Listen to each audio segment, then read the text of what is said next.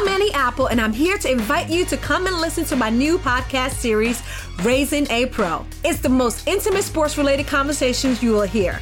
Each week, we explore the journeys of some of your favorite NFL players through the eyes of those that know them best. From Joe Burrow, DeAndre Hopkins, Miles Garrett, Ezekiel Elliott, Nick and Joey Bosa, just to name a few. With exclusive insights and information, we leave no stone unturned. Subscribe now to Raising a Pro on your favorite podcast app.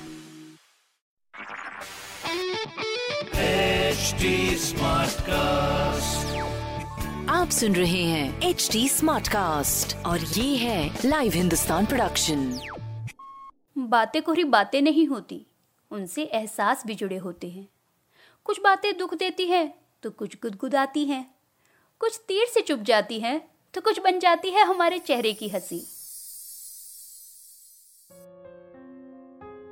Hello जी मैं पूनम जैन तेरी मेरी बात में। उम्मीद है कि आप ठीक होंगे। दुनिया में देखने, समझने और करने के लिए बहुत कुछ है। हम चाहकर भी सब कुछ नहीं कर सकते। हम सबकी अपनी लिमिट्स हैं।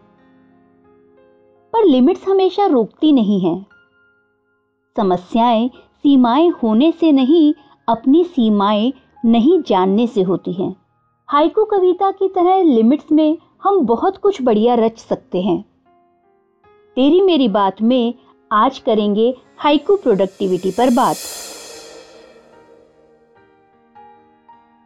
कुछ दिन पहले अपने पुराने दोस्तों से मिलना हुआ। सभी दोस्त अपने कामों के बारे में, अपनी सफलता के बारे में बता रहे थे। तभी एक ने कहा, थोड़ी निराशा से कहा, मेरी अपनी सीमाएँ थी। आमतौर पर सीमा, दायरा, बाउंड्री या लिमिट शब्द आते ही हमें दिक्कत होने लगती है।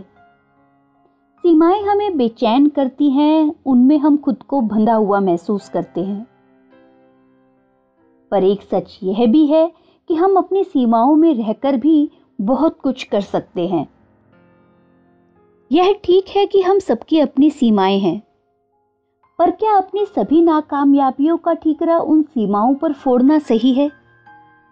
कहीं ऐसा तो नहीं कि हम जो कर सकते हैं, वह तो पूरी तरह करते नहीं और फिर अपनी सीमाओं को कोसने लगते हैं। काम नहीं करने के बहाने बनाने लगते हैं। अब सवाल है कि क्या है हाइकू प्रोडक्टिविटी? जापानी कविता की शैली है हाइकू।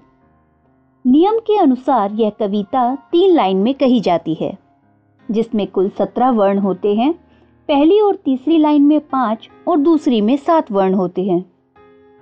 जेन हैबिट के फाउंडर लियो बाप्टा कहते हैं कि हाइकू में केवल ज़रूरी शब्दों की जगह होती है।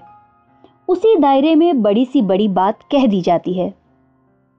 इसी तरह हम भी अपनी सीमाओं में रहकर बड़ा काम कर सकते हैं। अपने फोकस को ज़रूरी कामों पर रखकर हम अपने काम को असरदार बना सकते हैं।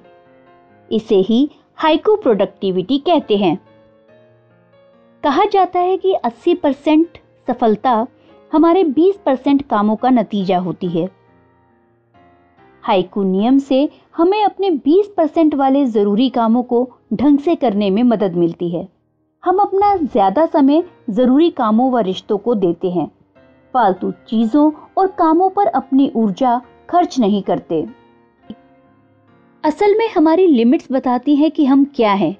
हम क्या कर सकते हैं, क्या नहीं। कौन से काम करना चाहते हैं, कौन से नहीं। कौन लोग हमारे करीब आ सकते हैं, कौन नहीं। इस तरह जीवन के प्रति हमारा नज़रिया हमारे कामों में भी झलकता है। साइकोथेरेपिस्ट लेखिका एफ़ डाइना बर्थ कहती हैं, सीमाएँ हमारे आत्मसम्मान को बढ़ाती हैं, दूसरों से हमारे रिश्ते भी बेहतर बनते हैं। हर कोई अलग है, हमारे काम और सीमाएँ अलग हैं। अपनी ज़रूरत के अनुसार हम काम करने के अपने नियम बना सकते हैं। हाइकू प्रोडक्टिविटी हमें हमारी पसंद और जिम्मेदारियों के करीब बनाए रखती है। हमारा तनाव कम होता है, हम सफल और सरल बनते हैं।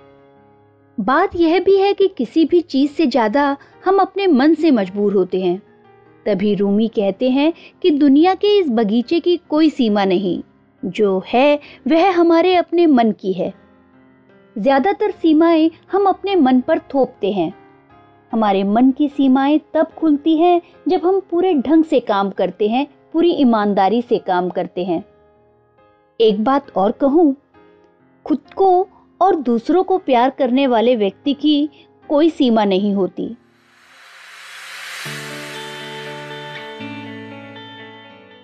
अब बात करते हैं काम आने वाले हाइकू नियमों की। आप अपने काम और काम करने के ढंग के अनुसार अपने हाइकू नियम बना सकते हैं। कुछ इस तरह के नियम आपके काम आ सकते हैं। लक्ष्य, एक समय में एक लक्ष्य बनाएँ, उसी पर अपनी ऊर्जा और समय लगाएँ। बहुत सारे लक्ष्यों पर एक साथ काम करने से एकाग्रता में कमी आती है। दूसरा नियम बना सकते हैं ईमेल व बातचीत को लेकर। दिन भर में दो बार मेल्स देखें। अपने संदेशों को ढंग से पढ़ें और सही सही आंसर सही लोगों को दें, ताकि कोई उलझन की आशंका ना हो। ईमेल्स के जवाब या दूसरों से अपनी बातचीत को छोटा रखें। अब बात है ज़रूरी कामों की। हर दिन हम कई काम करते हैं। कुछ बहुत ज़रूरी होते हैं तो कुछ कम ज़रूरी। हर दिन तीन सबसे ज़रूरी काम करना तय करें। सबसे पहले उन्हें पूरा करें और इन कामों को पूरा करने के बाद दिन भर के अंत में आधा पौना घंटा कम ज़रूरी कामों को दें। इस तरह आप एक दिन में कई काम कर सकेंगे। अब बारी है आराम की। ब्रेक्स भी ज़रूरी है।